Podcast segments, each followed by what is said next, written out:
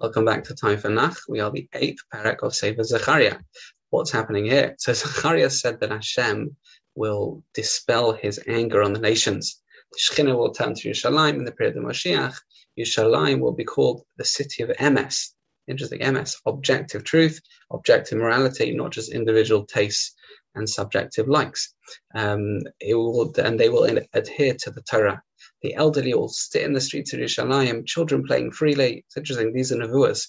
Um, some of these we see coming true. And it's back in the day when the first Beit HaMikdash was destroyed. Think, what will, will, elderly ever be Yerushalayim? Will kids ever play in the streets of Yerushalayim? Here we see they are.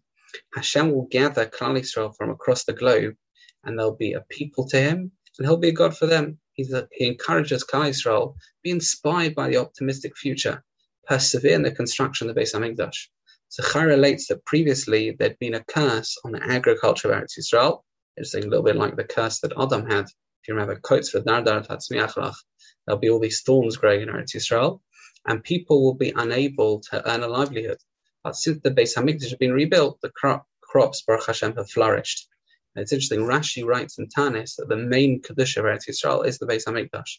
That we shouldn't be so surprised that the bracha of the land is intrinsically bound with having a Beis Hamikdash. Hashem will ensure that we'll return to Him uh, and uh, request that we have to deal, deal genuinely um, with each other. Don't go behind people's back. Don't backstab each other, so to speak. He then says the fast days will become a, an era of celebration.